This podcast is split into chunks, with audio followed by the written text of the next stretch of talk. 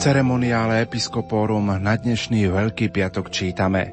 Církev rozíma nad krížom svojho pána a ženícha a pripomína si svoj pôvod a svoje poslanie šíriť všetkým národom šťastné účinky umúčenia Krista, ktoré dnes slávime, vzdávajúc vďaky za tento obdivuhodný dar. Požehnané popoludnie Veľkého piatku, milí poslucháči, vám prajeme zo štúdia Rádia Lumen z Banskej Bystrice. O 15. hodine vám vo vysielaní Rádia Lumen ponúkneme slávenie obradov Veľkého piatku z Bansko-Bystrickej katedrály svätého Františka Ksaverského. Pri mikrofóne Rádia Lumen je v tejto chvíli liturgista kaplán v Konskej otec Štefan Fábry, ktorý spolu s nami prechádza jednotlivé slávenia veľkonočného trojdňa. Štefan, prajem ti požehnané chvíle Veľkého piatku. Ďakujem pekne za prijatie v Radiu Lumen, za pozvanie od teba, Pavol, aby som spolu s vami prežíval tieto chvíle a, a ja srdečne pozdravujem zo štúdia našich poslucháčov pri radiových príjimačoch a prajem vám, aby ste tieto chvíle naozaj prežívali s otvoreným srdcom ako vrcholné okamihy celého roka. Prežívame Veľký piatok, poďme trošku charakterizovať dnešný deň. Veľký piatok, ako vlastne deň Kristovej smrti, odjak živa bol vždy v cirkvi dňom smútku a pôstu. Už e, v najstaršej dobe sa totiž Ježišové slova o tom, že učeníci sa budú postiť, keď im bude ženík vzatý, stiahovali práve na dnešný deň, na deň Veľkého piatku. Najstaršie svedectvá o tomto, ktoré máme, siahajú až do druhého storočia. Jednalo sa o úplný pôst, pri ktorom sa nemohlo požiť ani trocha jedla a ani trocha pitia. Takto to prežívali kresťania v tých prvých storočiach. Trávili 40 hodín a niekde dokonca dva celé dni bez akéhokoľvek pokrmu a nápoja. Výnimka vtedy platila len pre chorých a tehotné ženy. S ohľadom práve na túto starodávnu tradíciu, cirkev aj dnes považuje tento deň za deň prísneho pôstu. Poďme si samotnú pôstnu disciplínu cirkvy priblížiť. Myslím si, že je to podobné ako na Popolcovú stredu. Áno, podľa noriem cirkvy platí tá istá pôstna disciplína v dnešný deň ako na Popolcovú stredu. Ja síce nie som právnik, ale vypomôžem si dvomi kánonmi z Kodexu kanonického práva 1251 a 1252, ktoré hovoria toto. Ten prvý, 1251, zdržiavanie sa jedenia mesa alebo iného pokrmu podľa predpisov konferencie biskupov sa má zachovať každý piatok roka, ak nepripada naň niektorý deň uvedený medzi slávnosťami. Avšak zdržiavanie sa mesa a pôst sa má zachovávať na Popolcovú stredu a v piatok umúčenia a smrti nášho pána Ježiša Krista. Vysvetlím, tento kanon hovorí o tom, že každý piatok roka je dňom pokánia ale v tie jednotlivé piatky roka, pokiaľ nemáme nejakú slávnosť, môžeme ten skutok kajúcnosti robiť podľa možností, ktoré máme. Teda nie je to striktne viazané len na to, že nesmieme jesť mesitý pokrm. Veď napokon máme veľa ľudí, ktorí meso nejedávajú vôbec, tak aký je to pre nich skutok pokánia. Ide o to, aby sme, poviem to veľmi jednoducho, buď urobili niečo navyše, čo bežne nerobievame, alebo sa niečoho zriekli a tak tých možností podľa noriem, ktoré stanovili ešte otcovia biskupy konferencie Československa, kedysi, ktoré stále platia pre nás, hovoria o tom, že v tie piatky roka môžeme napríklad zrieknúť sa buď mesa alebo nejakého iného pokrmu. Môžeme, dajme tomu, urobiť nejaký skutok kresťanskej lásky, navštíviť chorého, zajsť na cintorín, pomodliť sa za duše zomrelých, alebo môžeme jednoducho sa pomodliť niečo, čo sa bežne nemodlievame, niekto napríklad svätý rúženec, alebo keď je piatok aj kryžovú cestu počas roka, môžeme bez problémov, alebo napríklad 15 minút čítať si sväté písma a podobne. Ale dnešný deň a na Popolcovú stredu nie je toto dovolené. Teda dnes striktne musíme zachovať pôst od mesa a nie je možné nahradiť to iným skutkom kajúcnosti, tak ako počas tých iných piatkov. To je ten prvý kánon. A druhý 1252 hovorí o tom, citujem, zákon zdržiavania sa mesa zavezuje tých, ktorí dovršili 14. rok života zákon pôstu zavezuje všetkých plnoletých, teda tých, ktorí dovršili aspoň 18 rokov. A do začatia 60. roka života. Duchovní pastieri a rodičia sa však majú starať, aby aj tí, ktorí pre maloletosť nie sú viazaní zákonom pôstu a zdržiavania sa mesa, boli vychovávaní k pravému zmyslu pokánia. Znova vysvetlím. Tento druhý kanon teda hovorí o tom, že sa máme postiť, teda odoprieť si niečo z jedla. A má to svoju logiku. Neviaže to malé deti, ktoré samozrejme rastú a stále sú hladné, rodičia to poznajú, potrebujú jesť. A takisto to neviaže ľudí, ktorí už dovršili 60. rok života, pretože sa predpokladá, že môžu mať rôzne choroby, napríklad cukrovku a tak ďalej a potrebujú pravidelnú stravu. Takže ich to neviaže. Zákon pôstu viaže len tých, ktorí majú od 14 rokov do 60, ale ten kánon nás pozbudzuje k tomu, aby sme napriek tomu povzbudzovali aj tých mladších, aj starších k tomu, aby ten pôst zachovali. Poďme sa teraz pozrieť do histórie slávenia obradov Veľkého piatku prvokresťanská komunita nemala nejaké osobitné liturgické obrady pre tento deň. Ja som už včera spomínal, že kedysi sa v tých prvých storočiach celé to trojdnie vlastne slávilo v jednom slávení tej veľkonočnej noci, ale nachádzame zaujímavé svedectvo o veľkopiatkovej liturgii práve v tom známom pútnickom denníčku pútničky Etérie, ktorá spomína, že okolo roku 400 sa kresťania v Jeruzaleme zhromažďujú v tento deň do poludnia na Golgote, kde si uctievajú Kristov kríž. Ten vieme, ona to tam spomína, že znova ho objavila cisárovna Helena v roku 320 a v skorom popoludní sa stretávajú na bohoslužbe slova, kde čítajú pašie. Takže vlastne toto je svedectvo tejto kresťanskej ženy, ktorá putovala zrejme z Francúzska do Svetej Zeme. Ten jej denníček je mimoriadne zaujímavý, ona to tam aj sama píše, že som veľmi zvedavá a preto som všetko chcela vidieť. Ona si to tam zapisovala na spôsob denníčka, ktorý deň čo kde videla a vlastne toto dielo nazýva sa Itinerarium Egerie, je vlastne pre nás veľmi dôležitým literárnym historickým prameňom, lebo z neho vieme, ako kresťania v Jeruzaleme vo Svetej Zemi slávili liturgiu. A ona teda spomína toto, že na Veľký piatok, znova to zopakujem, do poludnia zišli sa na Golgote, uctili kríž a popoludní čítali pašie. Už v tomto je akýsi náznak napodobenia Kristovej smrti v liturgii. Aj čo sa týka času, aj čo sa týka miesta. Práve týmto, ako by sa celé to slávenie chcelo hlboko vtlačiť do srdc veriacich. No a táto bohoslužba, táto starodávna bohoslužba sa vlastne stala príkladom pre naše obrady Veľkého piatku. Aká liturgická farba bude dnes na obradoch použitá? Dnešný deň sa používa červená liturgická farba, ktorá má, to je farbou krvi a teda má pripodobniť to, že slávime Ježišovu smrť a utrpenie. Poďme si prejsť jednotlivé časti obradov Veľkého piatku. Dnešná bohoslužba obyčajne sa konáva popoludní, pokiaľ viem, ak to okolnosti dovolujú, tak zvlášť o tej tretej hodine v mnohých kostoloch aj na, u nás na Slovensku a má tri časti. Bohoslužbu slova, uctievanie svätého Kríža a sveté príjmanie. Mimoriadne silným dojmom pôsobí hneď vstup e, do tohto slávenia. Myslím si, že aj pre nás kňazov, ale aj pre veriacich. Kňaz spolu s asistenciou prichádza v úplnom tichu a prichádza tak, že konajú úkon tzv. prostrácie, teda ľahnú si dolu tvárou na chrámovú dlažbu pred oltár a zotrvajú chvíľu v tichej modlitbe.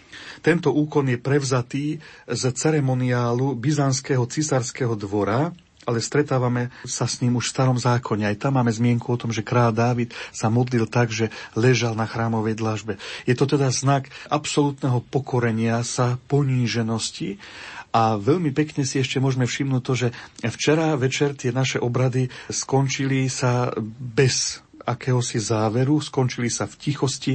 Kňaz s asistenciou v tichosti odišli od e, bohostánku, do ktorého preniesli Eucharistiu, obnažili oltár, teda nebolo ani požehnanie, nezaznelo ani ite v mene Božom. A takisto to dnešné slávenie sa začína, kňaz sa ani neprežehná, nemáme tam ani úvodný vzpev, ako by sa tým chcelo vyjadriť tým, že kontinuálne pokračujeme. Včera sme odišli v tichosti, dnes v tichosti prichádzame ďalej. A vlastne aj tým sa vyjadruje to, že tieto tri dni, tieto slávenie slávenia spolu úzko súvisia, teda ako by sa naozaj jednalo o veľké predlžené slávenie, ktoré je natiahnuté na tri dní. Bohoslužba slova dnešného dňa má tri čítania, Posledné z nich sú vždy pašie svätého Jána, po nich je to slávnostná spoločná modlitba veriacich, ktorú tentokrát prednáša kňaz, potom nasleduje obrad odhalenia a uctenia kríža, ten môže mať niekoľko podôb, ešte sa k tomu vrátime. A napokon je tu obrad svätého príjmania, ktoré sa podáva v tento deň bez toho, aby sa slavila Eucharistia, pretože Veľký piatok spolu s Bielou sobotou sú vlastne jediné dni roka, kedy sa v cirkvi nikdy neslaví Eucharistia. Ale začali sme už tú situáciu, demisiu a to bolo myslím nedávno, kedy sa práve na Veľký piatok slúžila Sveta Omša. Áno, máš pravdu, zažili sme. Je to práve, by som povedal, také, také nejaké dedičstvo alebo konanie pápeža Benedikta XVI. Vidíte, niektorí o ňom hovoria, že je veľmi konzervatívny, ale zdá sa, že, a to dokázal aj tým svojim odstúpením z úradu, absolútne nemá problém tým, aby bol viazaný nejakými stáročnými obradmi, tak ako vlastne po 700 rokoch podal demisiu na svoj úrad. Áno, naozaj v roku 2009 udelil práve pápež Benedikt XVI výnimku, totiž čo sa stalo vtedy v talianskom meste L'Aquila sa konali pohrebné obrady vyše 270 obetí zemetrasenia. A Benedikt XVI na základe žiadostí občianských i cirkevných predstaviteľov poveril vtedy štátneho sekretára kardinála Tarčízia Bertóneho, aby predsedal na Veľký piatok 10. apríla pohrebným obradom za tieto obete zemetrasenia. To zasiahlo vtedy centrum regiónu a Brúdzo a nedaleké okolie. No a berúc do úvahy výnimočnosť tejto udalosti, kongregácia pre Boží kult a správne vysluhovanie sviatosti udelila indult, teda povolenie alebo súhlas k tomu, aby sa slávila pohrebná sveta omša. Napriek tomu, že podľa normy liturgických smerníc liturgia Veľkého piatku nepredpokladá žiadne iné obrady. Teda neslávi sa ani sveta omša, nemali by sa vysluhovať ani iné sviatosti s výnimkou zaopatrenia chorých, len obrad utrpenia a smrti pána. No a na záver by som len spomenul, že slávenie sa zakončí vystavením Eucharistie pre poklonu v tzv. Božom hrobe. Ešte by som rád, Štefan, spomenul jeden moment zo slávenia obradov Veľkého piatku a to je úvodná modlitba po prostrácii, že kňaz ju začína bez výzvy modlíme sa. Áno, pretože touto výzvou vlastne kňaz pozve veriacich k tomu, aby sa stíšili a aby predniesli v duchu spoločné prozby. Tak by to malo byť pri každej svetej omši. My kňazi to niekedy nezachovávame, ale vlastne to modlíme sa, to nie je len, len úvod do modlitby, ale je to výzva. Naozaj, modlíme sa. Mala by nasledovať chvíľa stíšenia, kedy my vlastne predložíme Bohu svoje osobné prosby a potom kňaz ich akoby zaklúčil tou modlitbou, ktorú prednesie s vystretými rukami v mene nás všetkých. Teda je to vlastne jeho modlitba, ona sa preto aj volá kolekta. My aj vieme, že kolekcia je teda zbierka niečoho. Tá modlitba, ktorú kňaz prednáša, teda akoby uzavrela tie naše spoločné modlitby ale tuto tá výzva nie je potrebná, pretože tam bola tá úvodná chvíľa ticha, kedy kňaz ležal na zemi spolu s asistenciou a už tá chvíľa bola pozvaním k modlitbe. Preto tá výzva tu nie je potrebná. Poďme sa teraz pozrieť na samotnú bohoslužbu slova obradov Veľkého piatku. Budeme znova počuť tri čítania. To prvé zo Starého zákona je štvrtá pieseň o Božom služobníkovi z knihy proroka Izaiáša. Táto sa vždy chápala ako vykreslenie Kristovho vykupiteľského utrpenia. Veľmi pozorne počúvajte tento text a naozaj doslova, ja keď to počúvam, to čítanie, mám dojem, ako by skutočne prorok Izaiáš stál pod Kristovým krížom a rozprával o ňom. Všimnite si to. Pozývam všetkých bratov a sestry, aby boli veľmi pozorní pri tejto bohoslužbe slova. Tento text pripomína aj dejiny izraelského ľudu, a utrpenie proroka Jeremiáša. Takto by to mohol vidieť človek, ktorý pozná starý zákon. Ale my sme už mohli pochopiť plný zmysel tohto prorockého utrpenia, pretože vieme, že všetko sa splnilo v Ježišovi Kristovi. Je to teda pieseň o Božom služobníkovi. Prorocké videnie Izaiáša, ktorý hľadí na trpiaceho Mesiáša. Nasleduje 31. žalm, kajúci žalm. Ten v tejto chvíli nie je len výrazom náreku, ale aj dôvery vernému Bohu. Potom druhé čítanie je vybraté z listu Hebrejom. Je to chválospev na vyvýšeného veľkňaza, takýto je tam nadpis, ktorý sa všetkým, ktorí ho poslúchajú, stáva pôvodcom spásy. Budeme počuť, že Ježiš je našim veľkňazom, veľkňazom, ktorému môžeme dôverovať, pretože je jedným z nás, pozná naše slabosti a práve preto môže s nami spolucítiť. Je obetou i kňazom súčasne. A tá bohoslužba slova vyvrcholí, podobne ako na kvetnú nedeľu, pašiami. Tie sa môžu buď čítať alebo spievať. Buď ich prednášajú traja lektorí. Jeden z nich podľa možnosti by mal byť kňaz. Ak sa spievajú, tak aj to, čo má spievať kňaz slova Krista, môže spievať iný spevák. My na Slovensku poznáme aj rôzne zborové úpravy paší, ktoré sú zo začiatku 20. storočia, tie, ktoré sa používajú. Niektoré sú veľmi pekné.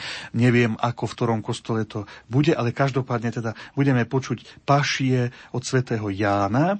Tu je taká hlavná línia celého toho rozprávania veľmi jasná v tom, že Ježiš príjima túto svoju úlohu s jasným vedomím a dobrovoľne sa vydáva na smrť. Nikto mu nemôže život vziať. On ho dáva dobrovoľne. Potom taký historický exkurs by som povedal kratučky.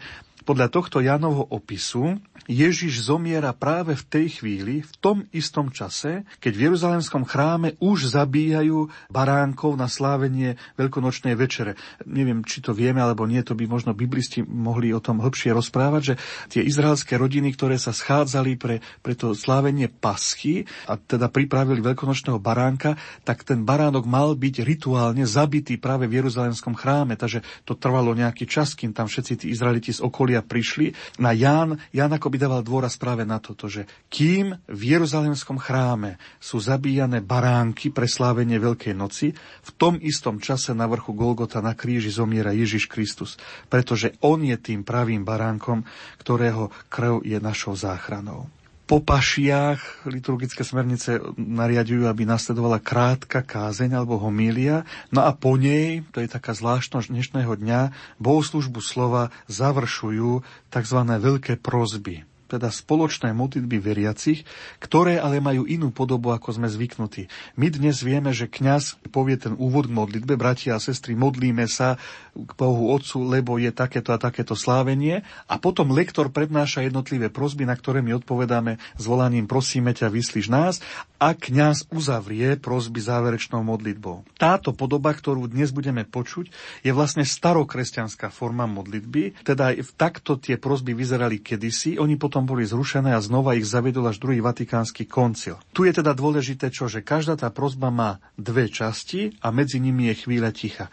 Najprv sa teda oznámi úmysel, za ktorý sa budeme modliť, to je za cirkev, za predstaviteľov štátov, za tých, ktorých trápia rôzne ťažkosti, za všetkých ľudí, za spásu sveta a tak ďalej. Teda je ohlásený úmysel, výzva, modlíme sa bratia a sestry za, potom je chvíľa ticha, v ktorej každý z nás môže v duchu vypovedať prozbu na tento úmysel a znova kňaz ju po každom tom zvolaní uzavrie modlitbou. Stará tradičná prax je taká, že dokonca tam vstupoval kantor alebo lektor, ktorý s pevom alebo zvolaním oznamoval vstaňte, kľaknite si, veriaci kľakali, vstávali. Môže sa to zachovať aj dnes, hoci pokiaľ viem, tak už na väčšine miest sa tento obrad nezachováva. Že jednoducho počas nich stále stojíme tak, ako kedykoľvek počas Sv. Omše. Potom nasleduje obrad uctievania Svetého kríža.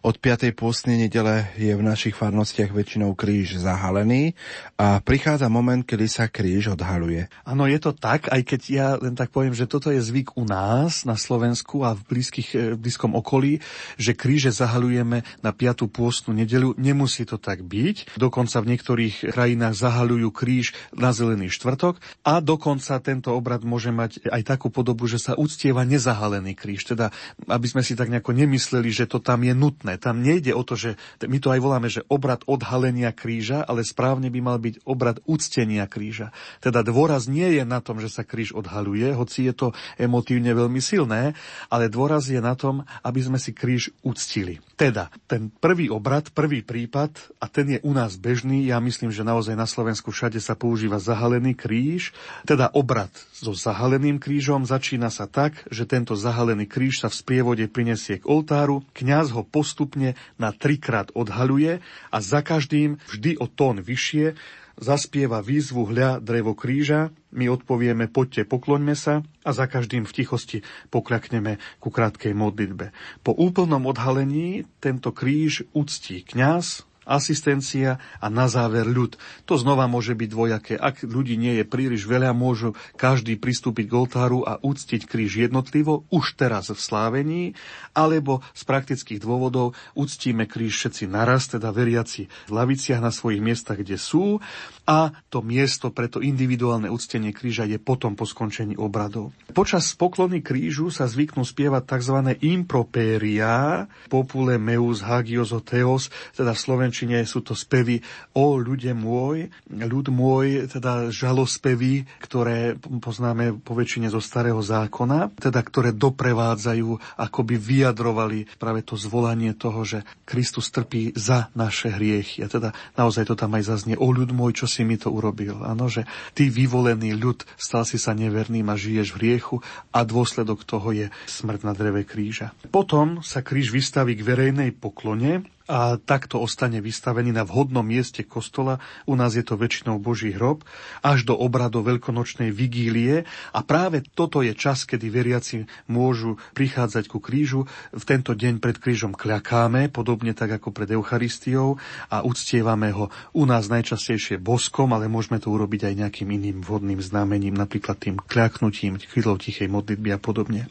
No a potom ten druhý obrad, ktorý u nás nie je zvyčajný, to je ten obrad s odhalením kríža prebieha tak, že kňaz prejde ku vchodu chrámu, tam prevezme odhalený kríž, nesie ho v sprievode k oltáru, cestou trikrát zastane a za každým ten uvedený verš hľadrevo kríža zaspieva a pozdvihne kríž. Niečo podobné, ako budeme vidieť zajtra v tej procesii s Paškalom. Takisto kňaz trikrát zastane a zaspieva Kristus svetlo sveta.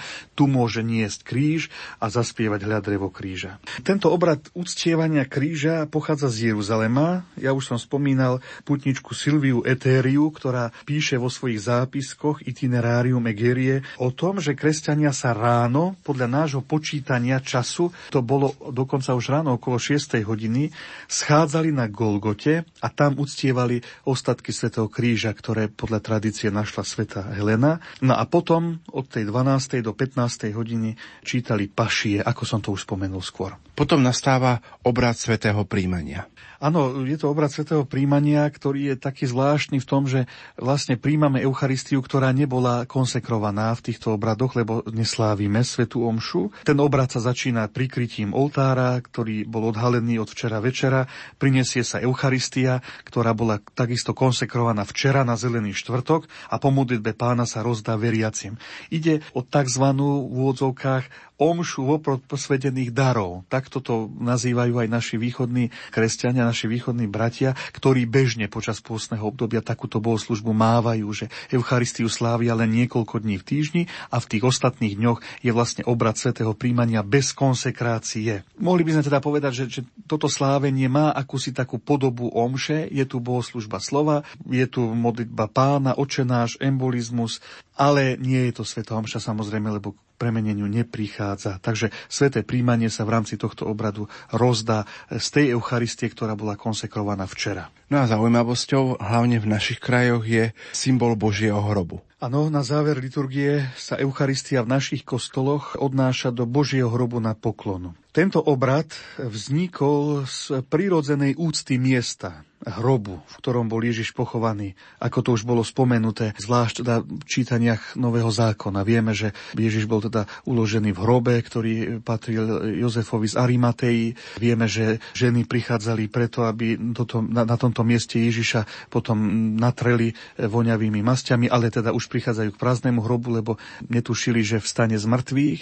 Ale teda toto miesto pre kresťanov naozaj ostáva, môžeme povedať, jedným z najposvetnejších miest, aké vôbec máme na zemi. Dodnes mnohí putujú do Svetej Zeme a za to najdôležitejšie miesto považujú práve Baziliku Božieho hrobu. Takže je tu prirodzená úcta k tomuto miestu, v ktorom bol Ježiš pochovaný, ale potom vieme, že nie všetci mohli putovať do Svetej Zeme. Dnes je to už jednoduchšie, lebo lietadlom preletíme za pár hodín, ale, ale kedysi v stredoveku to nebolo možné, pretože pešo ísť do Svetej Zeme bolo mimoriadne náročné. Napriek tomu boli kresťania, ktorí si túžili uctiť Ježišov hrob.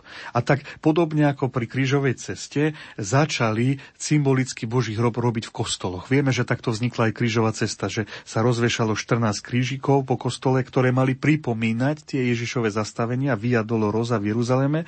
Rovnako bol postavený hrob, teda symbolický hrob, ktorý mal pripomenúť miesto, v ktorom bol Ježiš pochovaný. Už od 10. storočia máme zmienky o tom, že sa do tohto symbolického hrobu ukladá i sviatosť oltárna. Dovtedy bol zvyk vkladať do Božieho hrobu len kríž. Dokonca na území Slovenska máme prvú písomnú zmienku o Božom hrobe v misále Pozonienze, teda v Bratislavskom misáli z roku 1341. Zvláštnosťou je, že aj tento misál spomína v Božom hrobe prítomnosť nielen kríža, ale aj Eucharistie, no v uzavretej nádobe. My vieme, že až potom neskôr, v období protireformácie, sa začína Eucharistia do Božieho hrobu vykladať monštrancii, teda akési slavnostnej poklone, takže môžeme na hostiu hľadieť. Mala sa tým zdôrazniť práve Kristova prítomnosť v Eucharistii. Dnes teda v našich kostoloch nachádzame tzv. Božie hroby, v ktorých je vyložená Najsvetejšia sviatosť, socha Krista uloženého v hrobe a dokonca kríž vystavený k úcte veriacim. Ja by som chcel veľmi zdôrazniť, a to je aj také pozvanie znova pre našich poslucháčov, ktorí určite budú prichádzať k Božiemu hrobu, mnohí, ktorí môžu, a ja viem, že aj tí, ktorí bežne do kostola napríklad v nedele nechodia, lebo im je to zaťažko, obyčajne poprosia svojich príbuzných, aby ich k tomu Božiemu hrobu priviezli.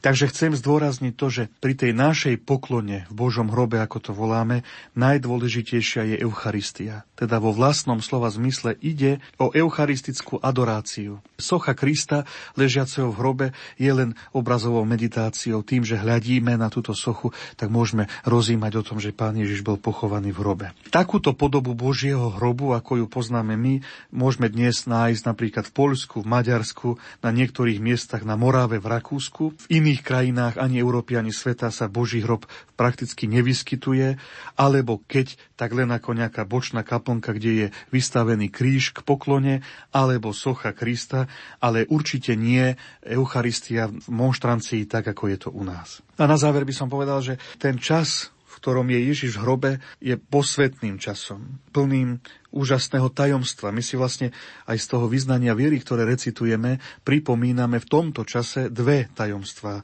Ježišovho života a to je jeho pochovanie a jeho zostúpenie k zosnulým. Tento čas každý jeden z nás mal by využiť na osobnú modlitbu, na adoráciu. Nádherné slova o týchto skutočnostiach nachádzame aj v čítaniach liturgie hodín na Bielu sobotu. Je vynikajúce, ak sa na tejto modlitbe veriaci zúčastnia a ak im to aj kňazi vo farnostiach umožnia. Práve tam budeme na Bielu sobotu počuť taký zvláštny spis starovekého autora. On tak začne, že aké je dnes zvláštne ticho na zemi. Kráľ spí. Nebudem ďalej rozprávať. Štefan, ktorý moment zoslávenia dnešných obradov môže byť pre nás taký silný, výnimočný? Pre mňa ako kňaza sú dva. Prvý je tá prostrácia, teda ten zvláštny obrad toho ležania na zemi, Možno aj preto, lebo mi tak trochu pripomína kňazskú vysviacku. Naozaj, takže naozaj to je hlboké gesto. Ak by sme to tak nejako odstupňovali, že najprv by bol je to úklon, poklonenie, potom je to padnutie na kolená, tak toto je vystretie sa človeka doslova na chrámovú dlážbu. V tejto chvíli, tak len ako o tom rozprávame, tak mi, mi napadá taký zvláštny moment z pohrebu pápeža Pavla VI, ktorý bol vlastne zachovaný aj pri Janovi Pavlovi II, že totiž e, sám Pavol VI si žiada žiadal, aby pri jeho pohrebe nebola rakva uložená na katafalku, ale položená na samej zemi tak ako sme to mohli vidieť pred deviatimi rokmi pri pohrebe Jana Pavla II. A Pavol VI vtedy povedal, položte ma najnižšie na samú zem preto, aby bol Boh ten, ktorý ma pozdvihne. Nie vy, ale Boh. A tak možno práve toto je taký silný moment, že aj ten kňaz leží na zemi najnižšie, ako to je možné, preto, aby, aby sám Boh z tejto pokory, ktorú robíme, nás zdvihol. Takže to je prvý moment. No a potom pre mňa je vždy takým silným zážitkom aj to odhaľovanie kríža. Naozaj ja mám tento obrad veľmi rád a doslova poviem, ak sa mi podarí zaspievať aj tú slavnostnejšiu formu týchto slov, aj ten nápev, aj vôbec tie slova pritom sú mimoriadne silné, mňa skutočne dojímajú. Hlboké prežitie Veľkého piatku s rádiom Lumen.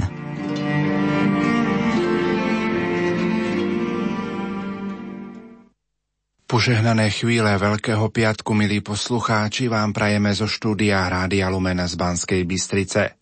V ceremoniále Episkopórum na dnešný deň čítame – Cirkev rozíma nad krížom svojho pána a ženícha a pripomína si svoj pôvod a svoje poslanie šíriť všetkým národom šťastné účinky umúčenia Krista, ktoré dnes slávime, vzdávajúc vďaky za tento obdivuhodný dar.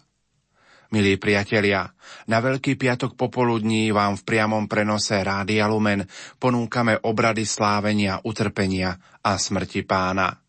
Obradom v katedrále svätého Františka Ksaverského v Banskej Bystrici predsedá diecézny biskup Monsignor Marián Chovanec. Učinkuje katedrálny spevácky zbor Xaverius pod vedením Jána Sedlického a organista František